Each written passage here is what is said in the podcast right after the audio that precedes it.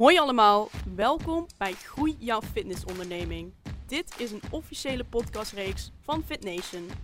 Wij zijn je hosts, Kelly, Ila en Mitch. En wij gaan in gesprek met top fitnessondernemers en pioniers uit de branche. Om jou van inzichten, kennis, inspiratie en praktische tips te kunnen voorzien.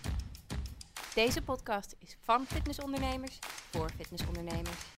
Ze is een pionier binnen de fitnessbranche. Met een enorme bak aan ervaring is ze ondertussen eigenaar van de Fitness Education Group, Sport and People, Blackbox en nog een hele hoop andere bedrijven. Eh, we hebben het over niemand anders dan Kelby Jonge. Pak snel je lunch, want ik heet jullie welkom bij onze FitNation Lunch and Learn. Leuk dat je er bent, Kelby. Gezellig. Welkom. de uitnodiging. Ja, zeker. Hartstikke leuk. En ook welkom aan Ila. Jij bent ook weer terug van vakantie, dus gezellig. In plaats van een keer Kelly ben jij er vandaag. Ja, Superleuk. Ja, leuk. Nee, hartstikke leuk. Leuk dat je er bent in onze studio in Amsterdam.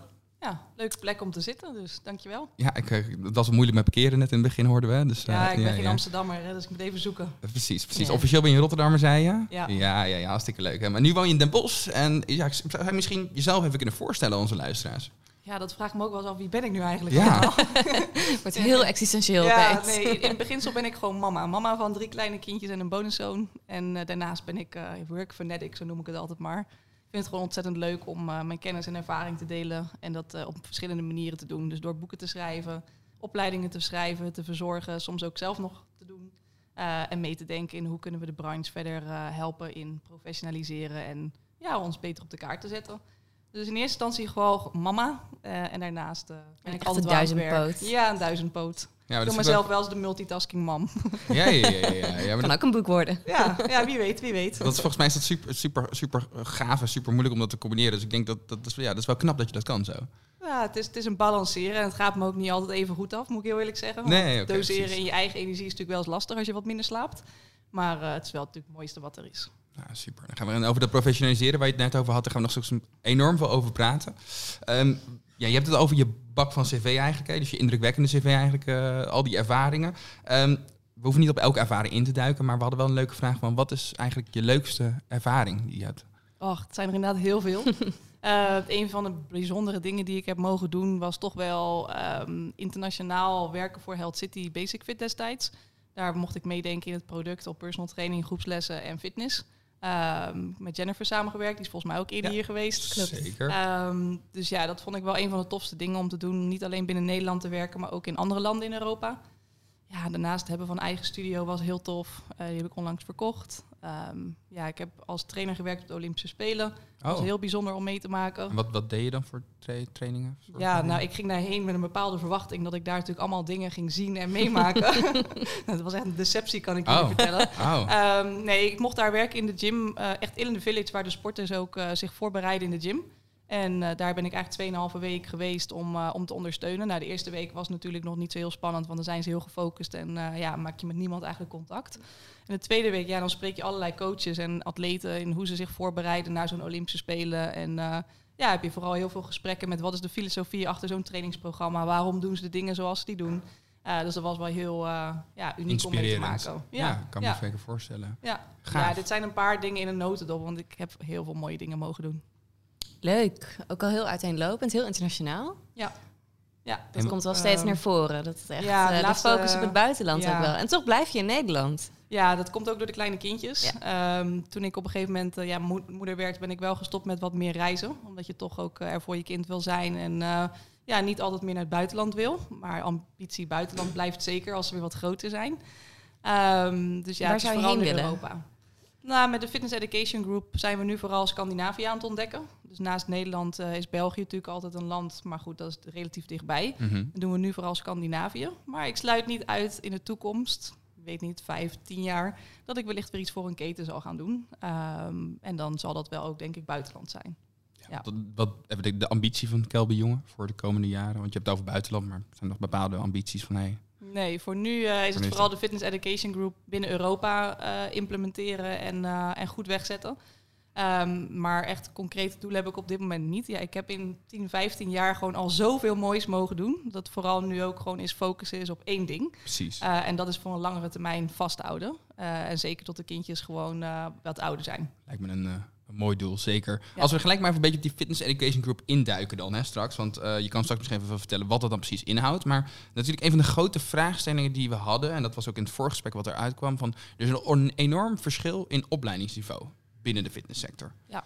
En ik denk dat jullie met de Fitness Education Group daar ook iets mee doen. Ja. ja. Ehm, misschien eerst eventjes van... kan je even kort uitleggen waarom überhaupt dat, dat verschil... waar dat vandaan komt? Ja. Ja, ik denk dat het een hele goede vraag is. Ik denk dat het sowieso komt omdat het een vrije markt is. Dat iedereen eigenlijk eh, ja, opleider mag zijn en ook op die manier zijn kennis mag ontsluiten. Er is natuurlijk eh, niet eh, een verbod op. Ehm, dus er zijn heel veel opleiders die zich wel accrediteren en aansluiten bij organisaties. Er zijn ook opleiders die dat niet doen. Die maken hun eigen kennis en content, vermarkten dat en er zit geen accreditatie of controle op. Ehm, ja, ieder zijn goed recht. Alleen zelf zou ik altijd wel willen weten, ja, is, is het waar wat iemand zegt? Uh, is daar onderzoek naar gedaan? Uh, is het door iemand gecontroleerd? Um, dus dat is de reden waarom wij ervoor kiezen om met verschillende accreditaties te werken. Dat niet alleen wij degene zijn die het maken, uh, controleren en vervolgens ook in de markt zetten. Maar dat daar andere partijen ook nog iets van vinden of de kwaliteit wel hoog genoeg is om mensen op te leiden. Duidelijk. Dus meerdere stempeltjes eigenlijk. Ja, wij hebben ervoor gekozen om uh, zowel met NL Actief samen te werken als met Europe Active. En uh, door de samenwerking die we hebben met de EVA uh, NESM en ook ACE. En dat is wel bijzonder, omdat ACE is eigenlijk hele lange tijd wel uit Nederland verdwenen. En ja, doordat we dus nu een soort van exclusieve distributie hebben, um, ja, hebben we Ace weer terug naar Nederland kunnen halen. Uh, eigenlijk voor de Benelux. Ja. Want dan kun je misschien wel wat op over die, je, hebt ook, je noemt ook Europe Active in het register. Ja. Kun je er wat even over vertellen? Want ik denk niet dat iedereen weet precies wat dat inhoudt als je in dat register komt te staan of hoe dat werkt. Ja.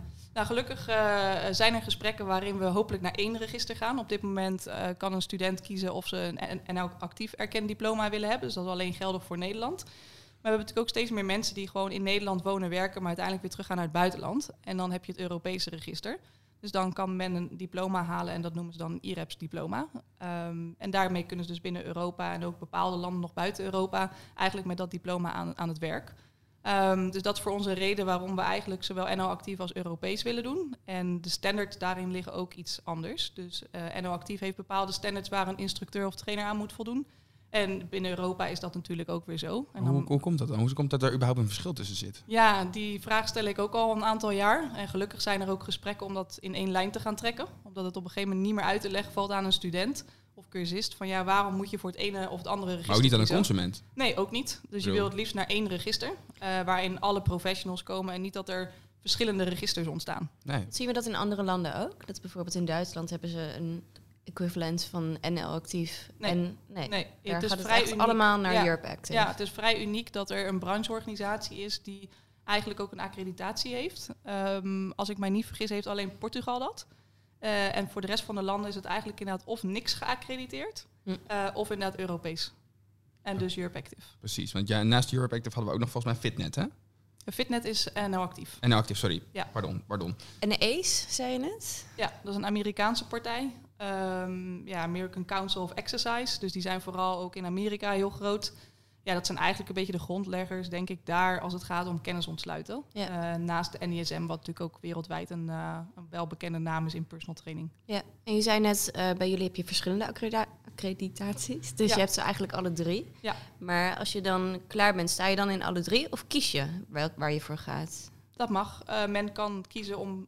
Op dit moment zijn er nog twee examens. Hopelijk gaan we dus naar één examen en hebben ze gewoon beide diploma's. Dus bij ons kunnen ze gewoon kiezen uh, of ze voor Nederlands kiezen, Europees. En op sommige opleidingen dan voor een ACE wereldwijde erkenning. Ja. Ja, want in Amerika bijvoorbeeld geef je aan dat heel duidelijk dat dat, dat is ook anders daar. Daar hebben ze ook een bepaalde Ja, accreditatie klopt. van één Ja. wereldwijde accreditatie. Ja. En dat Ja. is dan NISM of ACE. Ja. Want, want, want je zegt er zijn gesprekken. Hoe zie je de toekomst van hier dan eh, in, in, in Nederland en Europa? De, want je zegt ja, er zijn gesprekken, maar gaat dat echt gebeuren dan? Of Ja, is dat op korte termijn eh, gaat NL actief samenwerken met Europe Active. Waardoor dat IREPS-register gewoon ja, één wordt gemaakt met het NL actief fitnet-register. Eh, dat cursisten niet na twee examens hoeven te doen of twee verschillende diploma's krijgen. Dan krijgen ze één diploma met twee logo's erop. Dat is waar er nu aan wordt gewerkt. En hopelijk is dat volgend jaar te realiseren. Ehm, waardoor het ook naar een consument uiteindelijk makkelijker uit te leggen valt. Ja, welk register is nu leidend? ja. En nou, als je het dan hebt over de kwaliteit van de opleidingen, voldoet eh, wat we nu dan zien als, als, als van NL Actief, voldoet dat dan ook aan dezelfde standaard die we nu stellen voor Europe Active? Eh, de standards op level 3, dus fitnessinstructeur, zijn nu zo goed als gelijk. Eh, als je kijkt naar level 4, zit daar een iets ander eh, praktijkexamen aan vast. Bij fitnesstrainer B bijvoorbeeld, NL Actief, eh, moet je een portfolio maken. En dat eh, doe je uiteindelijk voor een commissie eh, ja, presenteren. Ehm, bij level 4 personal training Europe Active is het meer dat je echt een één op één personal training sessie in de praktijk moet geven en daarop word je beoordeeld. Dus de, de uitgangswegen zeg maar, zijn nu ietsjes anders. Ehm, maar hopelijk ook dat wordt hopelijk straks één. Waardoor we niet meer naar verschillende examens hoeven. Ja. En als je het mij vraagt met een personal trainer, wil je dat ook vooral in de praktijk toetsen. En niet middels een scriptie. Ehm, dus dat is mijn persoonlijke mening dat ik vind dat we ze echt moeten toetsen op hoe geef je nu zo'n sessie in de praktijk. Heb je het gevoel dat je dan ook merkt hier om je heen in de fitnesscenters, ik denk dat je natuurlijk ook af en toe dat ze de fitnesscentra komt, dat Zeker. bijvoorbeeld, ja, dat dan bijvoorbeeld de, de, want ik, we zijn, wij komen ook bij heel veel fitnesscentra's eh, te, te, te gast en zo, en dan merk je gewoon dat er best wel niveauverschil is. Ik weet, heb je dat ook dan met trainers, dat je zegt, ik merk gewoon dat de ene heel anders geschoold is dan de ander, en de ene Ja. heeft weer een NESM geaccrediteerd ding en ander weer, Ja. dat, ja. Het is precies de reden waarom ik drie jaar geleden heel graag zelf met mijn voet in de klei in een opleidingsinstituut wilde stappen. Eh, omdat ik gewoon eigenlijk, ik vond iets van de kwaliteit van de trainers. Eh, en dan kun je heel makkelijk naast de zijlijn gaan roepen dat het niet goed is. Maar dan moet je er ook zelf iets aan gaan doen. Dus dat is de reden waarom ik in gesprek ben gegaan met Sport People. Eh, de oprichter daarvan is Mathé de Jong. Van goh, ja, kan ik helpen? Kunnen we dit samen gaan doen? Want ja, ik denk dat er gewoon heel veel mogelijkheden liggen. En ja, ook vooral de kennis en kunde, maar ook het bewaken van die kwaliteit. Het moet gewoon naar een bepaald keurmerk. Wat, wat doen jullie met Sparta People nu dan? Ja, Sport and People is eigenlijk een van de opleiders in Nederland die ervoor zorgt dat een fitnessinstructeur van A tot Z opgeleid kan worden. Oké. Ehm, en we bieden ook zelfs al level 5 opleidingen. Ehm, daar zijn we best trots op, want in heel Europa zijn er denk ik op dit moment vijf opleiders die op dat niveau kunnen opleiden. Oké, en wat, wat houdt zo'n niveau 5 opleiding dan even in? Ik bedoel, Het is meer zijn- HBO-niveau, even ja. plat gezegd. Ja, Dus eh, we gaan al echt iets verder dan de MBO+. Plus. Eh, en we proberen op die manier dus ook met fysiotherapeuten meer in aanraking te komen. Eh, meer de medische sector, om ja, toch aansluiting te vinden. Niet alleen in de health- en wellness kant, maar vooral ook de medische kant. Waar denk ik in de toekomst heel veel kansen liggen. En daar gaan we het ook zo nog even uitgebreid uiteraard over Ja. hebben, wat voor, wat voor relatie ertussen zit. Ja, Oké, ja, je eh, vraagt inderdaad in de zeker, sportscholen, ketens, waarom is er zoveel verschil? Ja, heel eerlijk, ik denk dat er vaak een trainerstekort is. Waardoor eh, iemand toch sneller wordt aangenomen, want dan hebben we het maar opgelost. Eh, en dan worden ze vaak opgeleid, of soms vanuit ervaring. Van ja, iemand eh, traint al vijf jaar en eh, ja, iemand heeft al tijd over en wordt trainer bij ons. Ik denk dat we daar met z'n allen wel aan kunnen werken. Dat je alleen trainers aanneemt met een bepaald niveau. Dus de sportscholen zelf moeten zich ook harder gaan maken voor Ja. wat zij in huis halen. Ja, dat denk ik wel. En niet eh, dat de, de standards daarin verslappen. Want ja, dan krijg je gewoon ongeschoold personeel. Ja, wat, wat wil je sportscholen die bijvoorbeeld nu luisteren adviseren? Dan inderdaad zeg je bijvoorbeeld, oké, zet een zet bepaalde norm, level 4. Ja. Eh, Ja. Maar ja, dan hebben ze misschien wel een, eh, een, een Chivo hebben bijvoorbeeld mee te gast. Dat is natuurlijk een hele mooie, mooie opleidingsinstituut. Ja, dat is een match dat ook wel weer helemaal? Of hoe, hoe zou Ja, ik denk zien? dat het inderdaad wel complex is van wie is je doelgroep. Precies. Eh, wie is je doelgroep in de sportschool? Eh, wat zijn je unique selling points? Waar wil je je op richten als het gaat om begeleiding? Maar als je dat natuurlijk als sportcentrum helder hebt, wie, eh, wie je doelgroep is en wat voor soort begeleiding je wil bieden, dan kun je ook voor je personeel daar een soort van tijdpad eh, mee maken met wat voor opleiding hebben ze dan nodig. Ehm, en ik denk dat dat nu nog vaak de omgekeerde wereld is. We zoeken trainers omdat we ze tekort hebben. En, en dan gaan we eens kijken hoe kunnen we die klant begeleiden. Ja. Ja. En, en tegen ook een, ik bedoel, een laag tarief vaak. Ik bedoel, ze, ze worden Ja, ook dat is niet, natuurlijk een eh, andere uitdaging. ja, precies. salarissen. Nou, ik denk dat Ja. het wel allemaal een beetje in verhouding staat met elkaar in de sportschool die ik Klopt. zie. Dat, eh, dat je zegt, ja, ik, ik, ik bied ook niet heel veel. Denken de mensen, ja, we moeten dan een hele dure opleiding voor gaan doen. Ja. Vaak moet die opleiding uit eigen zak betalen. Ik weet niet hoe jij Ja. daar tegenover staat. Maar Ja, ik denk dat, dat het ook natuurlijk heel erg verschilt of je het dan hebt over een PT-studio of de grote ketens. Zeker. Ja. Daar zit standaard een heel groot verschil in. Als je Ja. naar een PT-studio gaat, dan denk ik dat je er wel van uit kan gaan dat je betere kwaliteit aan PT krijgt dan op een gemiddelde keten waar je 1995 per maand Maar, betaalt. maar ook de mensen in ketens, die komen daar ook voor hun gezondheid. Die Ja, dus dat ook moet wel worden. veranderen, precies, ik. Precies, Ja. ja. Ja, ja, En daar merk ik ook wel vaak. Hè. Ik bedoel, er wordt hooi gezegd, doe je gezegd. Maar ja, krijg je echt eh, Ja. een keer een advies op als je een oefening niet goed doet. Terwijl dat natuurlijk best wel gevaarlijk kan zijn. Of in ieder Ja. geval eh eh, misgaan kan werken. Ja, Ja, jij gaf dat in het voorgesprek ook een beetje aan. Dat eigenlijk zeker bij grotere ketens, dat er gewoon iemand moet zijn die het product een beetje bewaakt en, en die die kwaliteit kan hoog houden. Ja, ik denk dat je als iemand, je gaat tenslotte met menselijk lichaam aan de slag. Dus dan Precies. mag je ook wel met iemand gaan werken, trainen, neem ik aan, die daarvoor geleerd heeft. Ja. Eh, dus ja, als de, de, de fitnessclubs, ketens, nou, eigenlijk iedereen die eh, leden heeft, ervoor zorgt dat er ja, geschoold personeel staat. Dat in ieder geval de basis kan, eh, kan doen van het maken van een trainingsschema. Ja, dat zou al fantastisch zijn. Ja. En ik denk dat dat over het algemeen wel gebeurt. Maar ik denk de specifiekere doelgroepen, dat die ehm, ja, niet worden begeleid eh, door gekwalificeerd personeel. En dan heb je nou ook een stukje met kosten te maken. Al zijn eh, Precies, ja. opleidingen soms echt wel te betalen. Ja, ja, ja. en er nee, zijn ook allerlei regelingen voor. Hè, Oké. belastinggeld wat men terug kan krijgen enzovoort. Dat is goed als je luistert en je denkt, hé, hey, Ja, er Goeie zijn tip. alle- allerlei regelingen om toch eh, personeel op te leiden. Ja. En ja, tegelijkertijd is een salaris natuurlijk ook wel een challenge. Dat ja, heb je hoger geschoold personeel, moeten de salarissen omhoog. precies. Maar ja, aan de andere kant eh, hebben we met de pandemie ook gezien... de politiek krijgt steeds beter in beeld wie zijn die fitnesslui nu in de stinkspeethokken, hoe, hoe Rutte ons noemde. Zeker, ja, ja. Eh, en wie weet komt er wel meer subsidie vrij ook om eh, ja, specifiekere doelgroepen te gaan trainen. Ja. Eh, waardoor niet de persoon alles zelf hoeft te betalen, de lidmaatschapprijzen toch iets omhoog kunnen. Ja, Ja. precies. Je gaf, je gaf dat heel even goed aan. En je zit niet, nu, eh, we werden voorheen gezien als zweethokken. Eh, je gaf het ook al aan een stukje medische wereld. Dat gaat een beetje steeds meer in elkaar eh, verweven. We hebben ook al wat, wat sprekers hierover gehad, hè, die, die, die daar wat, eh, wat over geven. Meer toegepaste, toegepaste zorg, maar dan niet in het ziekenhuis, maar eigenlijk binnen een fitnesscentra. Ja. Kun je daar een beetje uitleg over geven hoe jij dat, en, hoe je dat ziet? En dan heb je, de, de toekomst. Ja, ik denk dat het nu nog heel veel verschillende sectoren zijn die eigenlijk naast elkaar aan het werk zijn. Dus een klant die naar de fysiotherapeut gaat, die gaat uit van dat de fysiotherapeut eh, eigenlijk alles kan. Maar die heeft ook maar een beperkt aantal minuten of, of tijd per week voor die klant. En ik denk eh, als iemand dan daarnaast naar de sportschool zou gaan om dat beweegprogramma wat hij van de fysio heeft gekregen te doen in in, in de sportschool. En dan kun je al wat meer met elkaar gaan samenwerken. En nu zien we elkaar allemaal als concurrenten. De fysiotherapeut eh, ziet de personal trainer als concurrent en vice versa.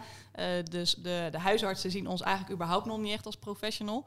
En ik denk als wij ons beter op de kaart kunnen zetten als professionals eh, en niet meer als een zweethok of mensen die alleen maar voor de spiegel staan en groot willen zijn, ja, dan krijg je ook meer te maken met dat artsen en specialismes ons gaan opzoeken om, om mensen naartoe door te verwijzen. En ik denk dat dat een hele mooie kans zou zijn om ehm, als sportschool zijnde ook te kijken van hey, welke trainers heb ik lopen, welke specialisaties heb ik in huis en welke doelgroepen kunnen we gaan trainen. En dat hoeft natuurlijk niet altijd één op één te zijn. Ik bedoel, fysiotherapeuten hebben ook beweeggroepen op reuma of ehm, nou ja, noem alles maar op. Diabetes of obesitas. Nou, dat zou een sportschool ook kunnen doen. Die zou ook beweeggroepjes kunnen creëren, waardoor je de kosten laag kan houden, maar wel een grotere doelgroep kan bereiken. Right. Ja. Ja.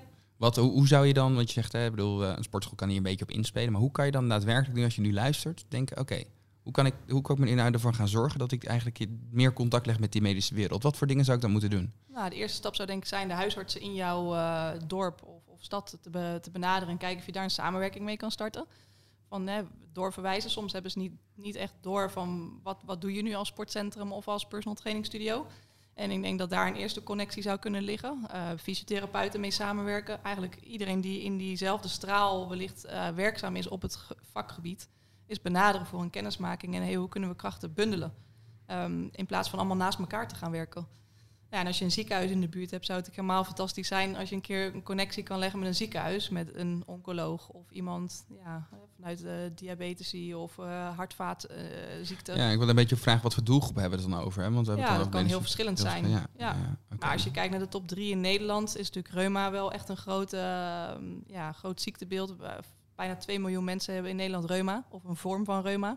Obesitas is natuurlijk ontzettend groeiend. ehm, en, en diabetes. Dus je hebt eigenlijk best wel drie al hele grote beweeggroepen waar je Ja. mee aan de slag zou kunnen gaan. Zie je dit ook een beetje een nieuwe trend? Zie je, zie je, zie je bijvoorbeeld clubs al dit doen? Zijn er al een beetje... Ja, je hebt natuurlijk eh, de preventiecentra van NL Actief. Precies, ja, die hebben we ook Ehm, langs gehad. Ja, ja, ja, en ja. ik denk dat er steeds meer clubs zijn die zich daarbij willen aansluiten. Omdat die ook wel de kansen zien van nieuwe doelgroepen aantrekken. Ja, en die mensen vallen nu een beetje tussen wal en schip. Van ja, de arts heeft dit aangegeven, ik moet meer gaan bewegen. Maar ja, hoe krijg je die mensen dan in beweging? Ja. Dus ik denk dat het steeds meer logisch is dat mensen dan naar de sportschool gaan. Ja, nou, het is ook het sportschool vaak voor iedereen. Hè? Maar is het dan wel daadwerkelijk, volgens mij had jij die vraag gesteld, profitable of niet? Is het dan daadwerkelijk wel winstgevend? Om, want iedereen is natuurlijk voor, je wil je natuurlijk vaak je doelgroep zo breed mogelijk houden. Is dan, je- eigenlijk krijgen we ook steeds meer te horen medische specialisaties, preventiecentrum.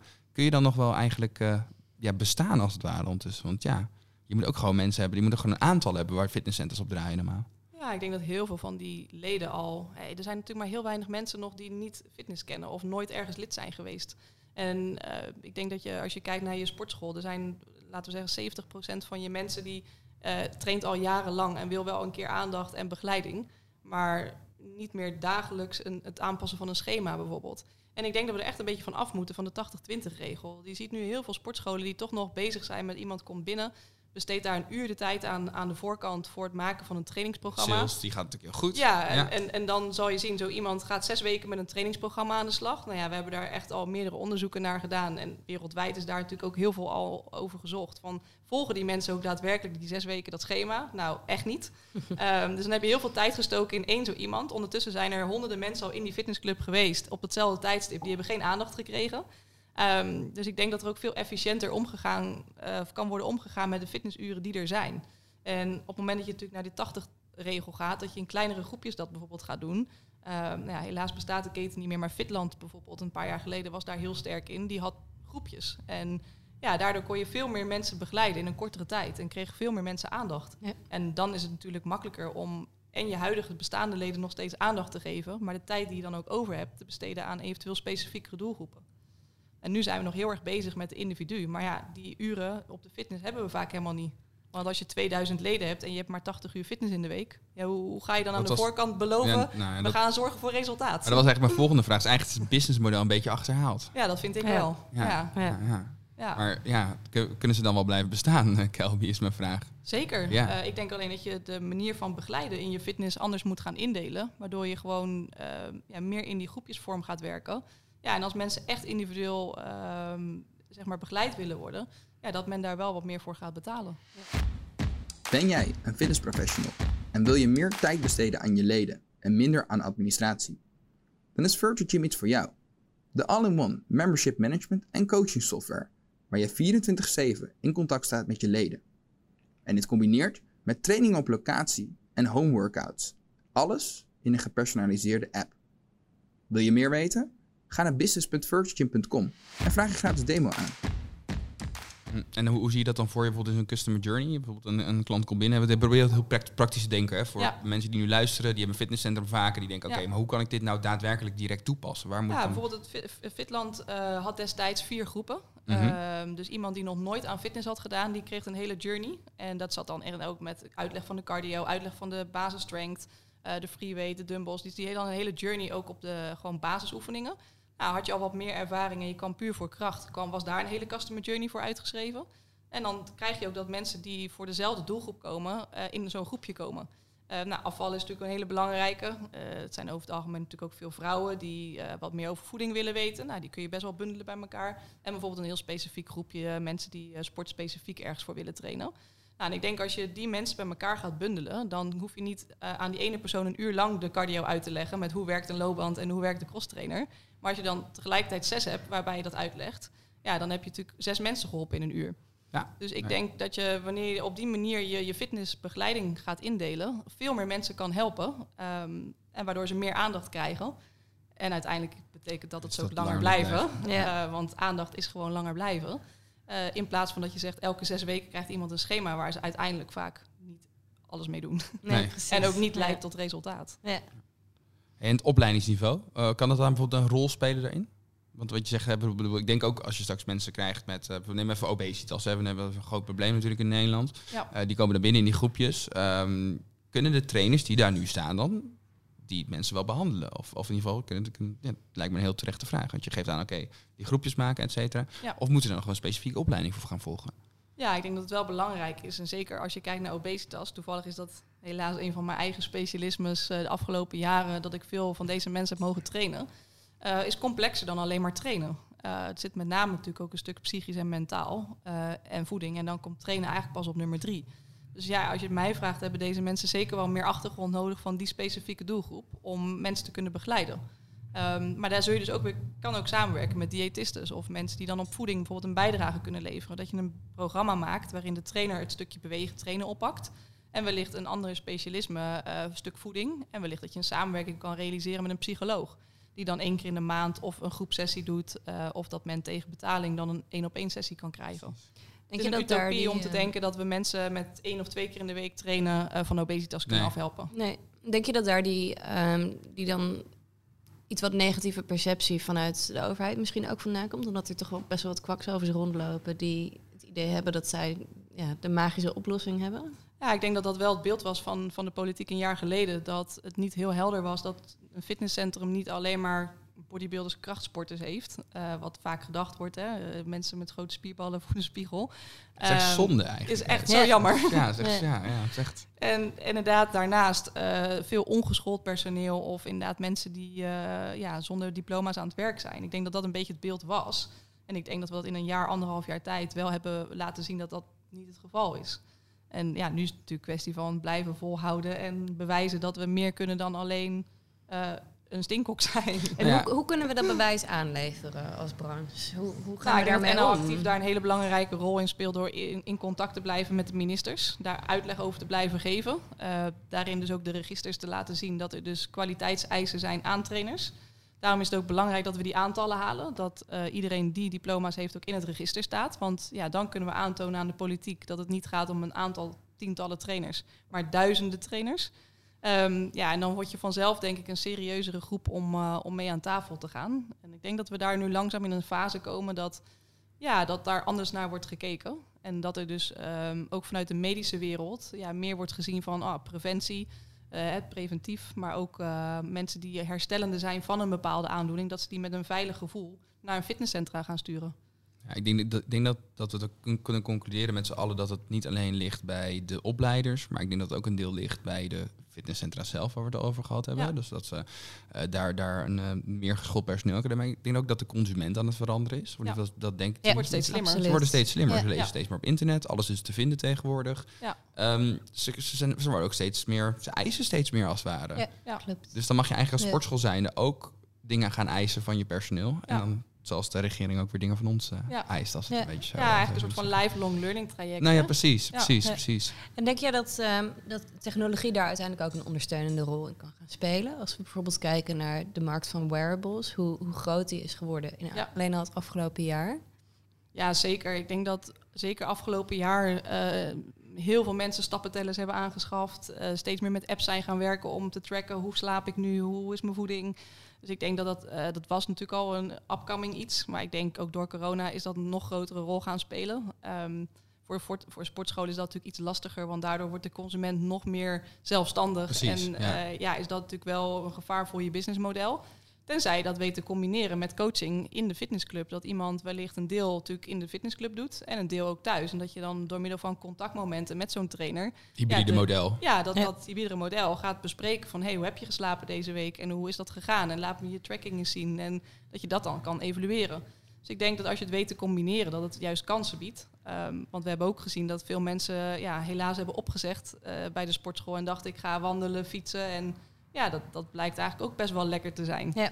Dus we zijn heel veel leden verloren. Ehm, en ik denk als je ze weet te connecten met een trainer, eh, de community weet te bouwen, middels ook wearables, ja, dat het zeker interessant kan zijn. Ja, precies. Communities Ja. bouwen, specialiseren, al die benamen die komen eigenlijk al, eh, al een hele hoop langs. Ja, zeker. Het blijft Engagement. Het blijft, Ja. eh, het blijft een, een hot item. En ik denk dat het, er is niet echt per definitie een gold standard daarvoor, denk Nee. ik.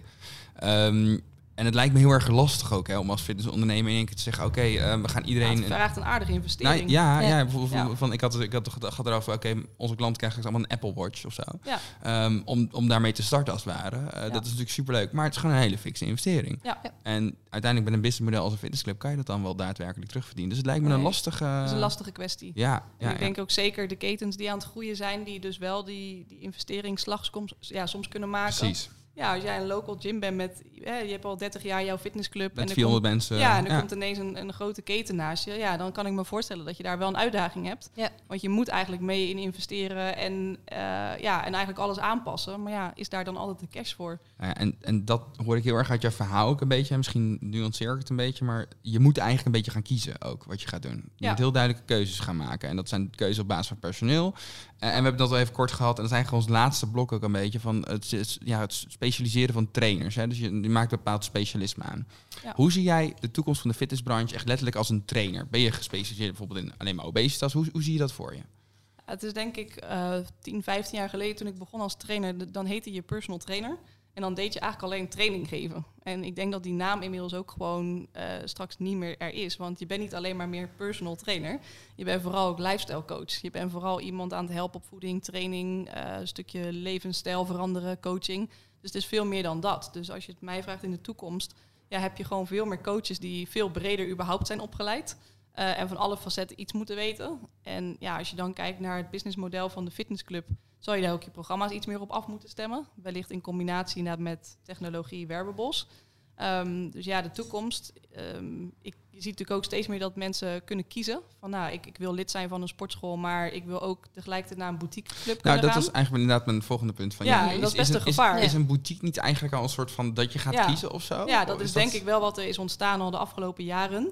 Nou, je ziet natuurlijk ook heel erg met een ClassPass en eh, eigenlijk de aggregators die opkomend zijn. Ja, het is best wel een gevaar dat je je leden verliest aan een aggregator. Eh, voor de consument is het natuurlijk top dat je kan kiezen waar je wil sporten en dat je flexibel bent.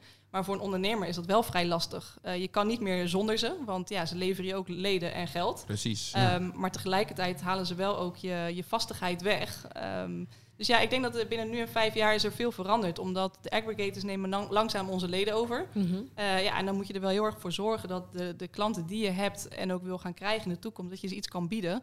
Ja, Iets waar behoefte extra's. aan, iets extra's, waar ze behoefte aan hebben. En dan zal je inderdaad meer moeten kiezen. Dus het algemeen blijven van een fitnesscentra en alles doen. Ja, ik denk eh, over vijf of tien jaar is gewoon verdwenen. ja? Ja, de, de, de consument vraagt gewoon meer. Ja, nou je eist echt gewoon meer. eist bijna. gewoon ja. meer Ja. en wil alles Ja, het liefst klopt. onder één dak. Ja, en Mhm. stel, oké, je bent die personal, die personal trainer dan en je zegt, nou, ik moet een beetje gaan kiezen. Ehm, w- wat zou dan bijvoorbeeld een, een, een goede journey als het ware zijn? Ik bedoel, moet je dan inderdaad een opleiding gaan doen? Moet je eerst gaan kijken wat je omgeving is?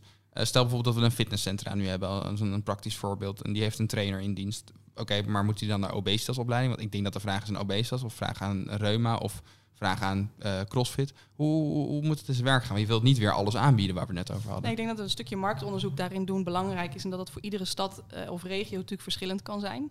Nou, het is ook een stukje waar heb je zelf affiniteit mee. Eh, je kan wel heel veel mensen hebben die obesitas hebben in je omgeving. Maar als je daar niks mee hebt, ja, dan is het natuurlijk heel lastig om te zeggen... ik ga dat doen als specialisatie. Moet wel werken. Hm. Dus ik denk dat marktonderzoek zoek doen is gewoon stap één. Dan kijken inderdaad van ja, wie zijn mijn leden op dit moment? En wie zijn mijn trainers?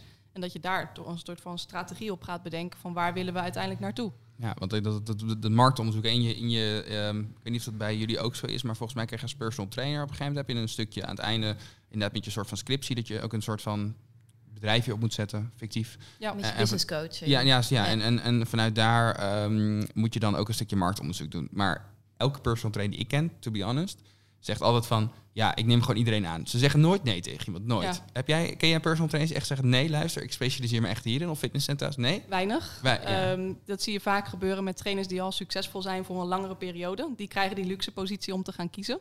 Eh, dus ik ken ze wel, maar die zijn vaak wel al wat langer bezig en hebben een bepaalde naam opgebouwd en daardoor ook een specialisme.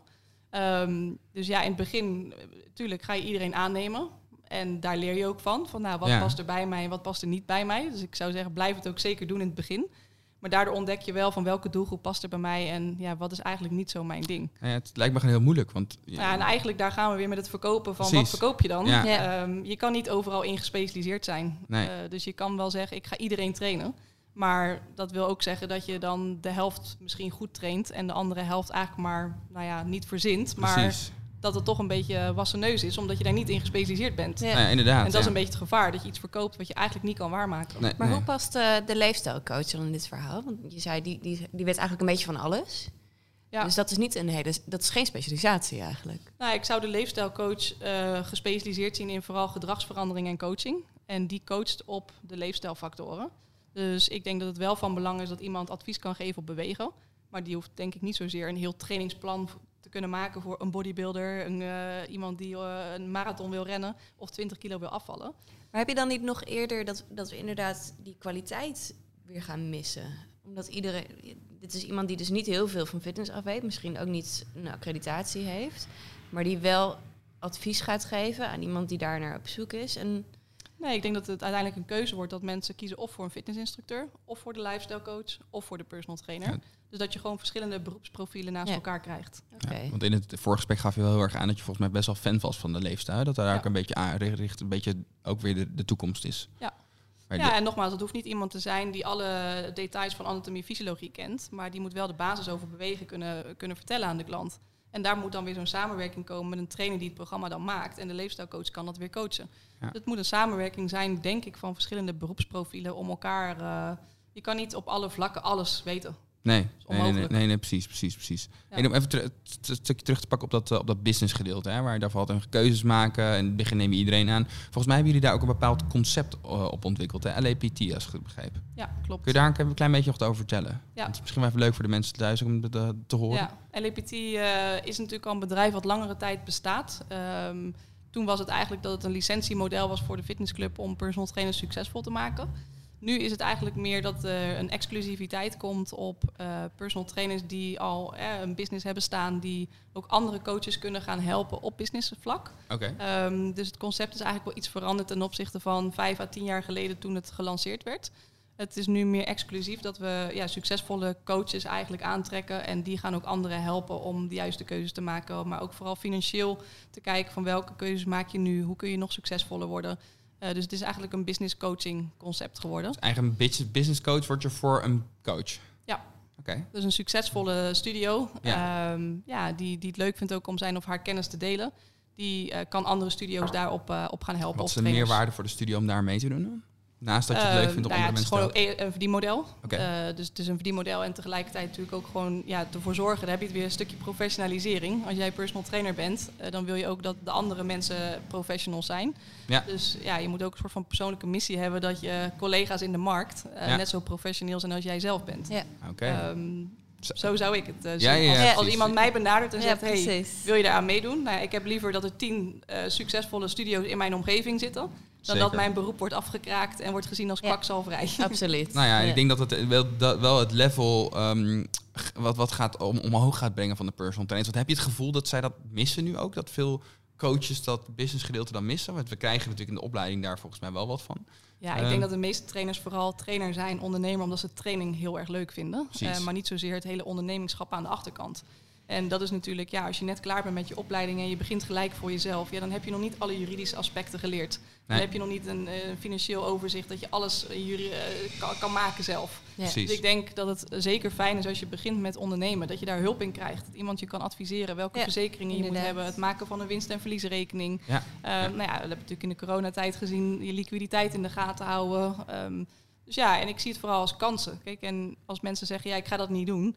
Ja, wat heb je te verliezen? Nou ja, je wil precies. vooral eigenlijk de branche professionaliseren. Ja. Ehm, en je wil dat iedereen gezien wordt als professional. Ja, nou, misschien omdat jij natuurlijk ook, je, onderne- je bent ook vroeg begonnen met ondernemen. Ik Had was jij- 19. Ja, moet je nagaan. Ja, maar bedoel, als jij ook een, eh, als jij misschien ook een, eh, een business coach had gehad als het ware. Dat zou heel fijn zijn geweest. Ja, ja, ja, ja, ja, maar dat zijn inderdaad hele simpele dingen Ja. misschien die er uiteindelijk voor zorgen dat, ehm, Ja. dat, je, dat we toch weer een, een, een, een, een, slag kunnen maken eigenlijk. Ah, het eh. scheelt heel veel tijd. Eh, het scheelt heel veel tijd en vooral ook geld. Want als je elke keer het wiel zelf moet uitvinden...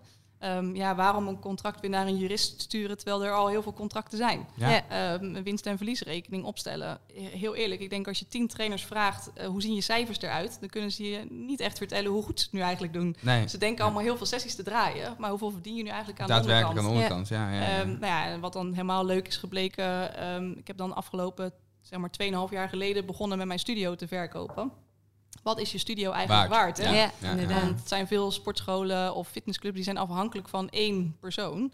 Maar is het dan wel verkoopbaar? Ja. Is het schaalbaar en is het verkoopbaar? Ik hoorde altijd degene die een, eh, een gym wilde verkopen, dan zeggen ze altijd van ja, het is gewoon een wat er gek voor geeft. Dat is eigenlijk een beetje, het is gewoon natte vingerwerk. Ja, ja, het is een beetje, ja, het is, ja, het is heel erg Soms lastig. wel. Het is, Ja. ja, het is heel erg lastig, ja. ja. En als je de vent in de tent weghaalt, Dus wat als je ge- hele goede cijfers hebt, gewoon een winst- en verliesrekening. Precies, Dan ja. kun je natuurlijk Ja, gewoon kijken, kijk EBITDA. wat. Ja, Ja. Ja, wat is het ja. waard? En dan met een multiply die je afspreekt. Ja. Maar ja, Lastige case. Ik hoorde professionaliseren, ik hoorde keuzes maken, opleidingsniveau. Het zijn echt weer heel veel eh, verschillende dingen vandaag aan, eh, aan bod geweest. Ook gezien de tijd, denk dat we de richting... eh, ik, heb, ik heb voor de rest geen, geen vragen, maar ik denk dat er geen vragen zijn ingestuurd door de, door de kijkers vandaag. Ik weet niet of... Nee, ik ja, eh, niet. volgens mij was het helemaal redelijk duidelijk. We vragen nog wel altijd aan het einde, Kelby, wat is jouw nummer één tip voor de luisteraar? Wat zou je de luisteraars die nu luisteren, het zijn vaak honderden mensen, straks op Spotify ook, Ehm, wat, ehm, wat, wat, wil je, wat wil je ze meegeven, de fitness professionals? Nou, wat is je eigen customer journey als je gewoon kijkt naar jezelf? Wie ben je als persoon? En ja, wat is jouw journey de komende jaren? Waar ga je naartoe? En dan is het makkelijker om keuzes te maken in de dingen die je wil doen. Eh, als je een doel voor ogen hebt, dan je laten leiden door alles wat er gebeurt. En dat je alle trends wil gaan volgen, die misschien niet bij je passen. Dus ja, maak een langetermijn pad voor jezelf en maak daarin je keuzes. Dan is het ook makkelijker om nee te zeggen tegen dingen die er niet bij passen ehm, bij jouw journey. Alright. Dan eh, vind ik een hele mooie afsluiter voor vandaag. Dan wil ik je heel erg bedanken, Kelby. Ja, jullie ook bedankt. voor, Dankjewel. eh, voor het aanwezig zijn hier. Het was superleuk dat je was. Ik denk dat we heel veel waardevolle informatie weer gedeeld hebben. En ehm, voor de luisteraars, het leuk dat jullie er waren. Mochten jullie weer terugluisteren, kan ik allemaal op Apple of Spotify. Lekker klaar zijn met je lunch. Jij ook heel erg bedankt, Ila. Ben je de volgende keer ook weer bij? Volgens mij wel. Ja, Ja. Want, en wie hebben, we volgende, wie, wie hebben we de volgende keer? Volgende keer hebben we Chivo van Chivo Opleidingen. Ik kan zijn achternaam niet volledig uitspreken, het is best een moeilijke achternaam namelijk. Eh, met hem gaan we de volgende dingen bespreken. Wat is het verschil tussen vitaliteit en een leefstijl?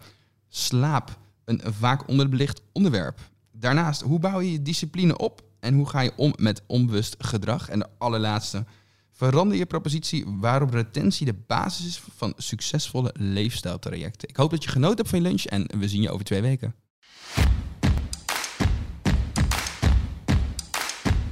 Bedankt voor het luisteren. Ben je geïnspireerd geraakt? Abonneer je dan op ons kanaal en deel het met collega's en vrienden. Zo kunnen we meer fitnessprofessionals helpen.